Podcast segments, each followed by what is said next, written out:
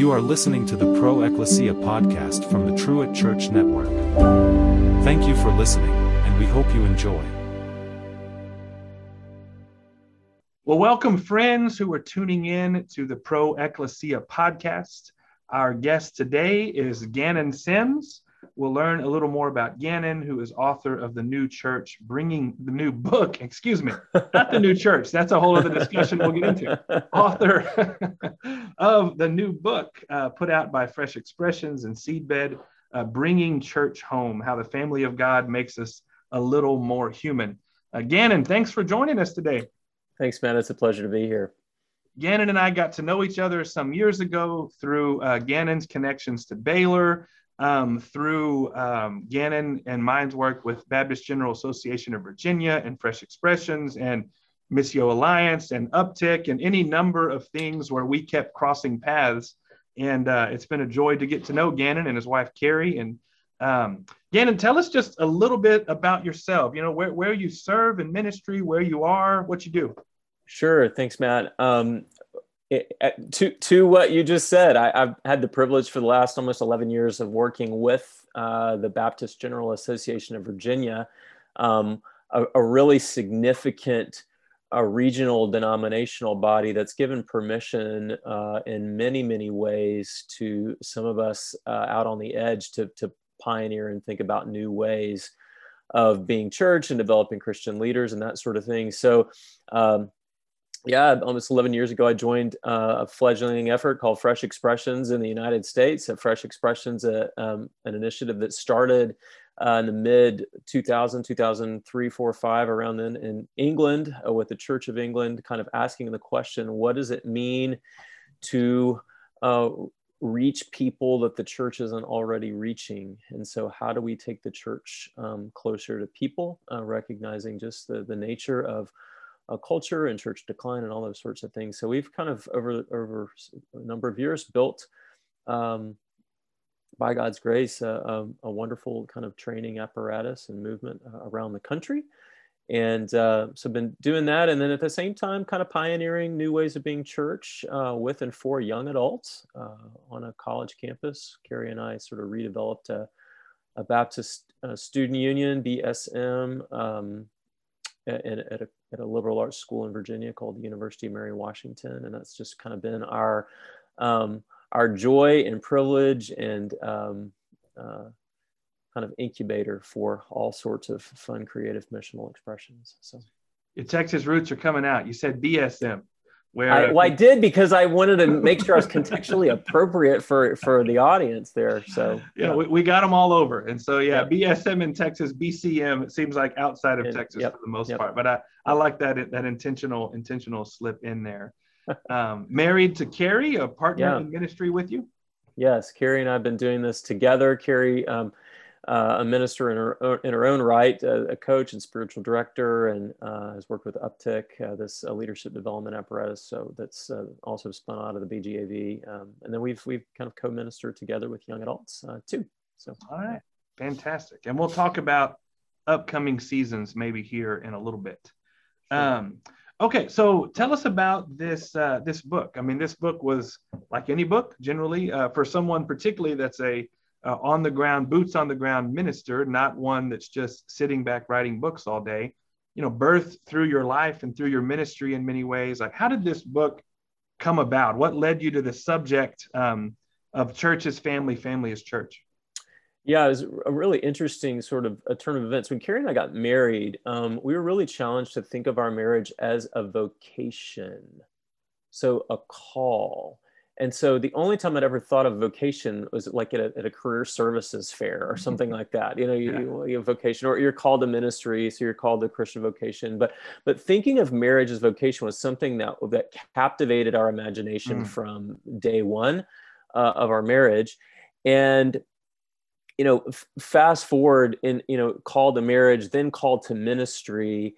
Um, and and then for us the the the pain of not having children of our own mm. so having to really lean into okay well then what is our marriage for if it's mm-hmm. not like producing the offspring that every other normal person you know seems to get to produce so so that's sort of what what uh, kind of drove this home for us and along the way we um, you know early in ministry I, I, you know we were doing a lot of ecumenical work um, with uh, the catholic chaplaincy on the campus where we serve. And we did kind of a fun joint bible study on the first 12 chapters of genesis.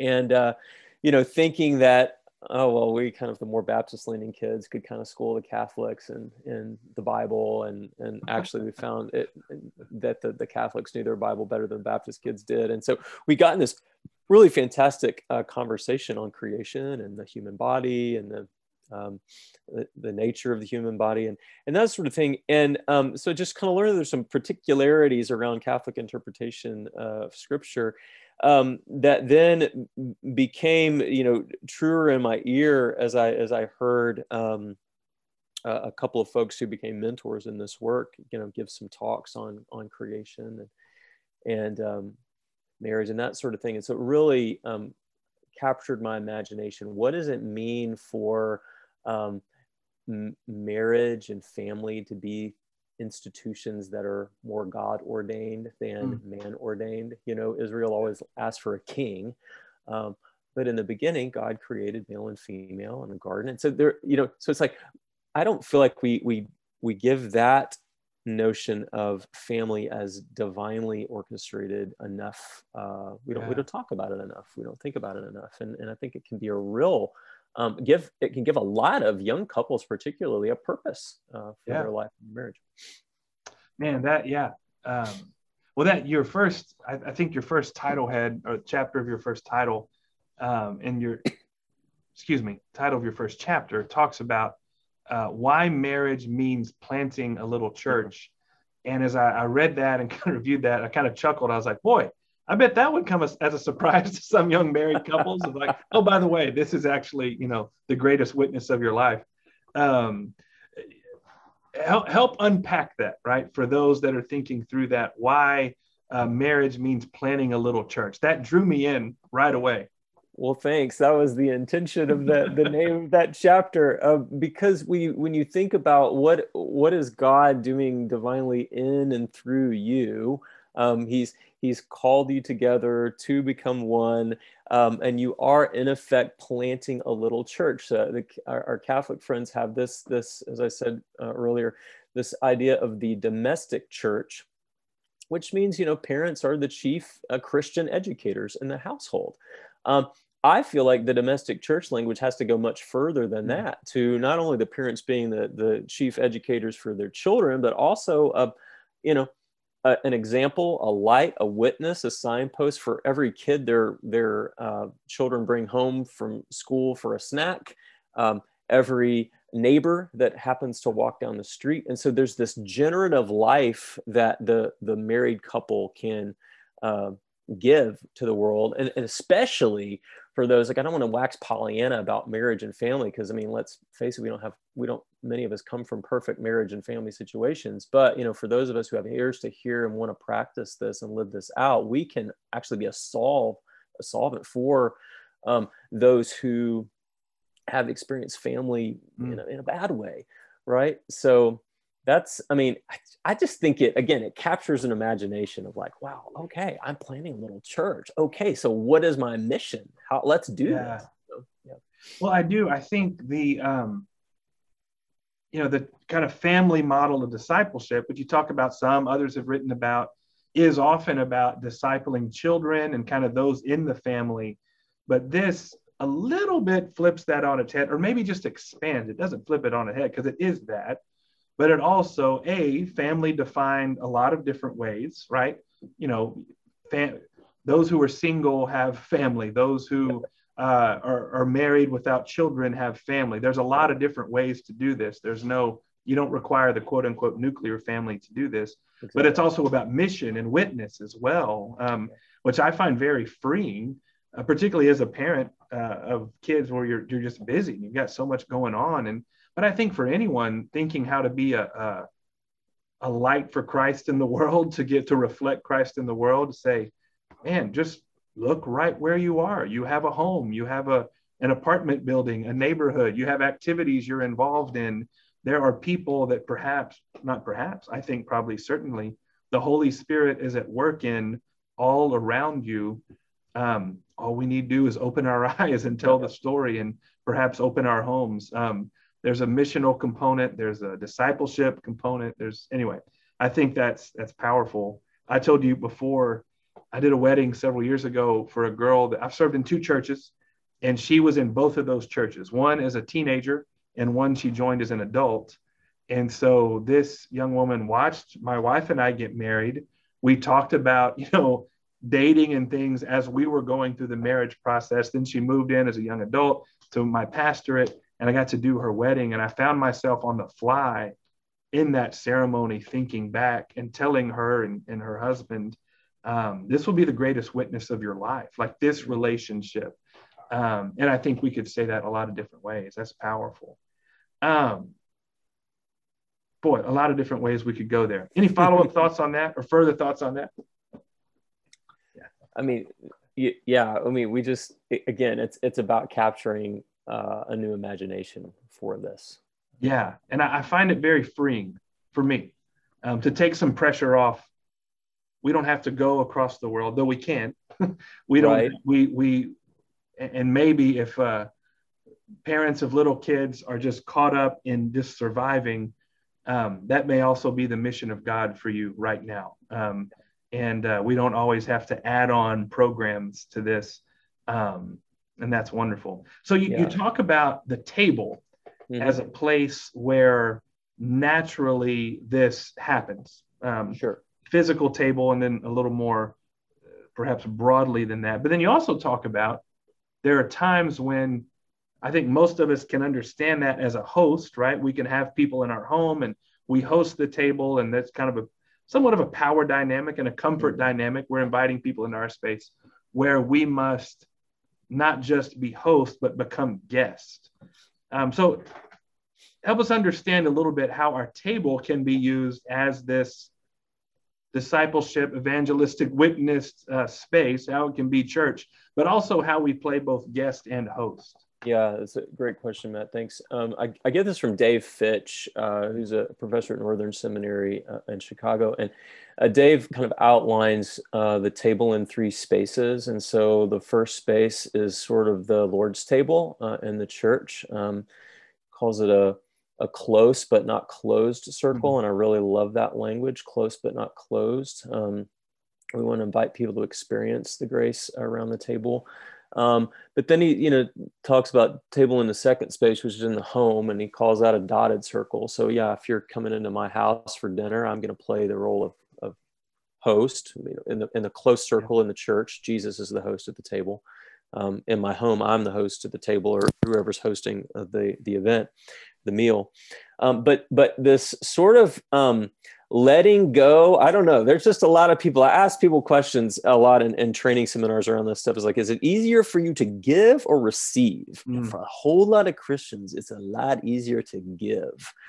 And so by saying out in public fitch argues that you know you create kind of a half circle where we are at table in public and we are the guests. We are being served by our waiters and waitresses. We are we put ourselves at the mercy of, of, you know the the cooks in the kitchen who are making our food.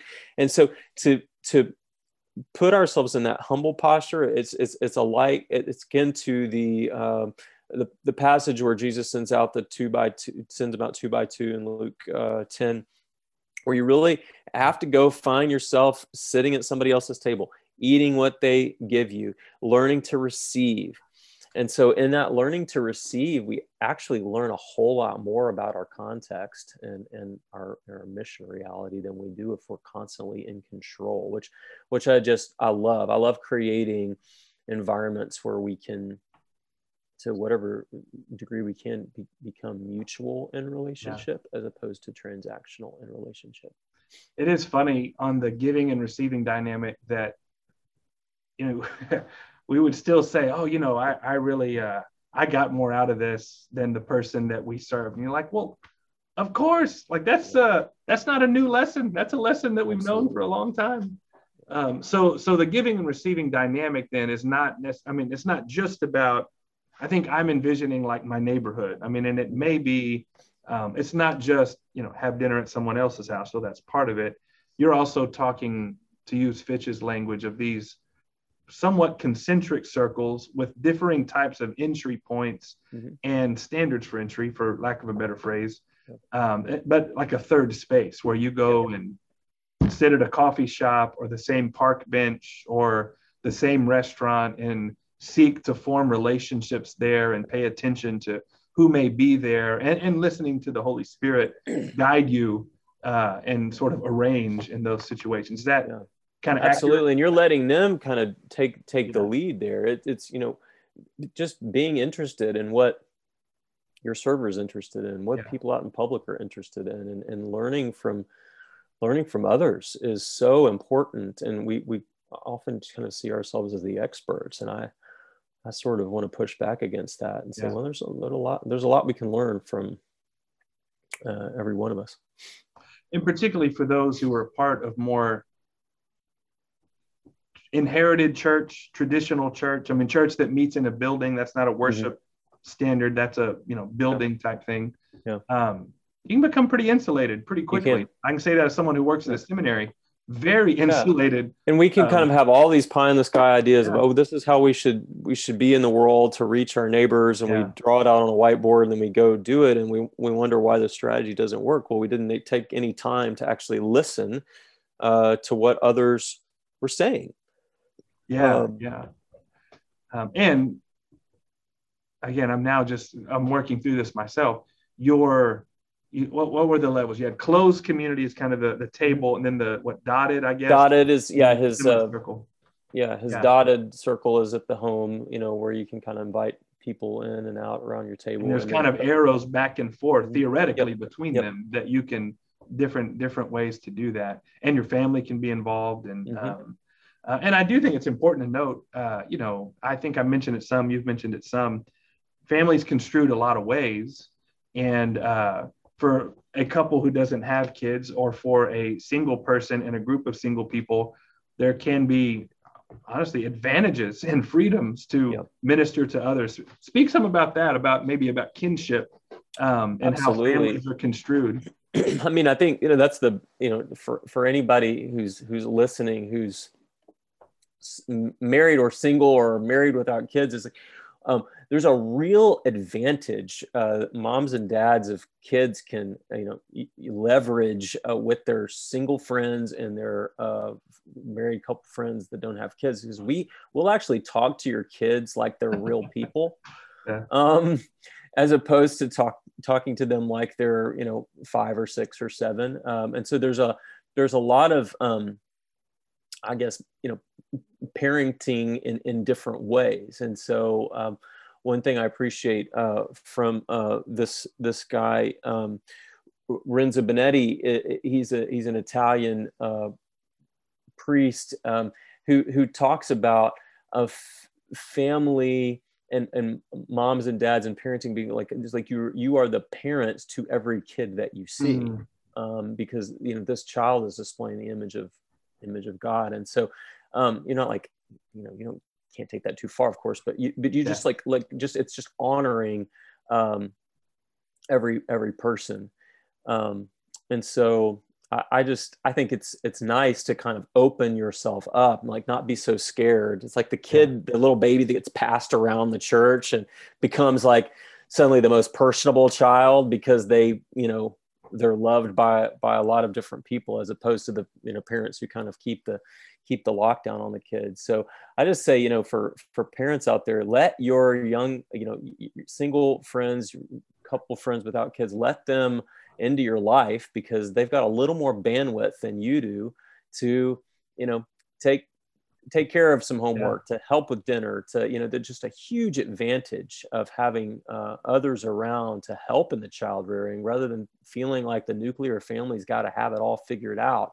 and you can't you know can't dare talk about it I, you know the family is a solution to so many of our problems the family is the program uh, that we we really get to be about but it's it's only when that family is open uh, to others and oriented around uh, the risen jesus yeah well we often think of the irreducible component of society or culture being the individual which is a fairly new concept where you know biblically i think it works more healthily to say the irreducible component of society is the family construed a lot of different ways. Again, we often just think nuclear family, which again is also a very modern concept that's not very helpful a lot of times.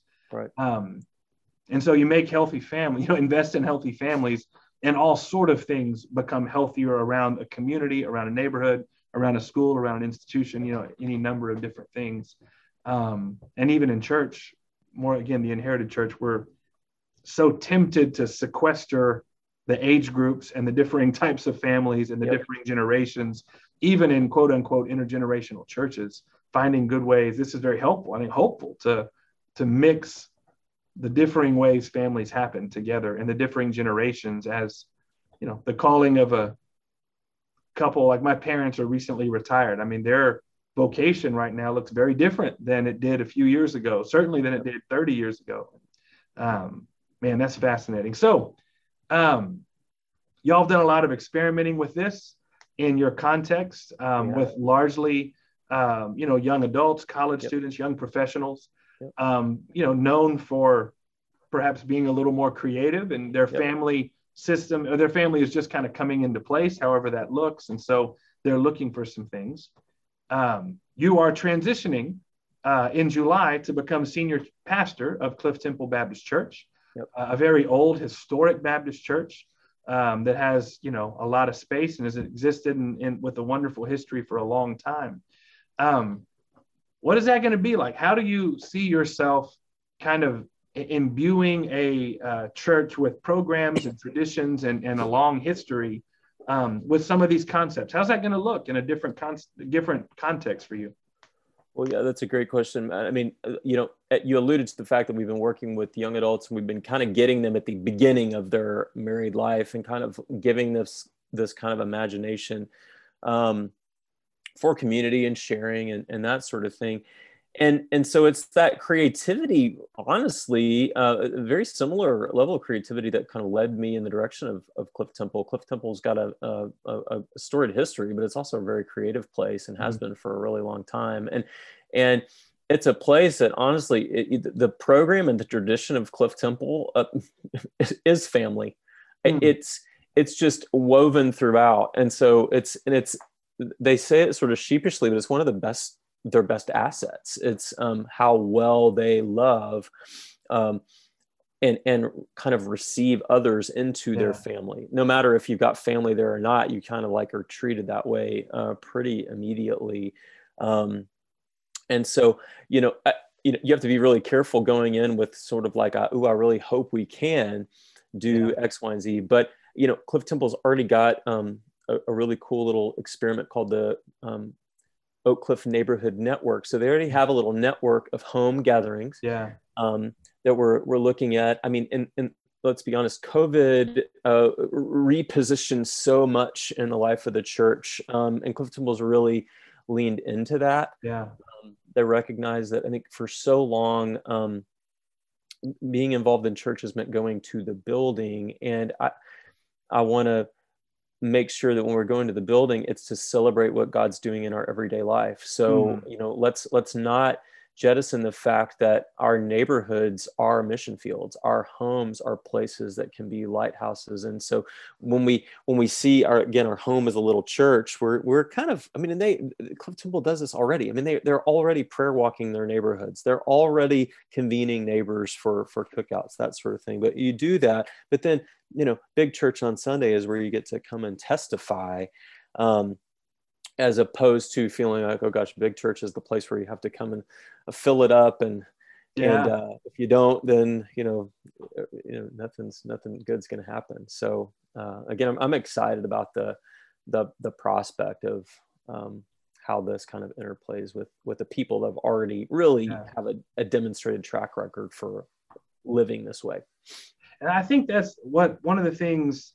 I mean, this isn't the only book I've read kind of on kind of this general idea and subject, but it was so good. I, I just I find it freeing, and I think others would as well, because most people gather with friends for a barbecue or neighbors, right? Most people have a group they hang out with, or have a group they go get coffee with, or a drink with, or whatever it is. And a lot of people also go to church and a lot of people don't connect those two things yep. and yep. feel like you've got to find a ministry outside of that exactly. something. And bringing those two things together feels like the most natural thing in the world. And maybe actually where the spirit is powerfully at work, um, where we don't have to change anything of really our habits or patterns. Um, and uh, and how freeing to say, man, I can go hang out with some friends tonight mm-hmm for the glory of God and have a great time. Anyway, I think invite Jesus into it. I, you know, yeah. that's the thing is it's like we, um, we've been doing this thing at Cliff Temple where they have, they've, they've challenged everybody to prayer walk their neighborhoods and go two by two, which is really great. Um, then also to think about, um, a tithe of, of time and how we mm-hmm. spend our time and it's just really fun to see like you know people being given permission to like tithe their time but it's actually the time they were already going to spend with their grandchildren yeah yeah but it's yeah. like isn't that like one of the most important things um you yeah. know being the presence of christ to grandchildren or, or children or yeah. you know taking kids to soccer that sort of thing but it's just about how you reimagine it and invite jesus into the everyday and just kind of see this um, integrated life as opposed a compartmentalized one. That's what I did my DMin work on Sabbath, and and so ah. now talk about it a lot, and, totally. and it's the same thing. Once you deconstruct some of our negative conceptions of Sabbath, yeah. you say, you know, what would you do tomorrow that would give you greatest delight?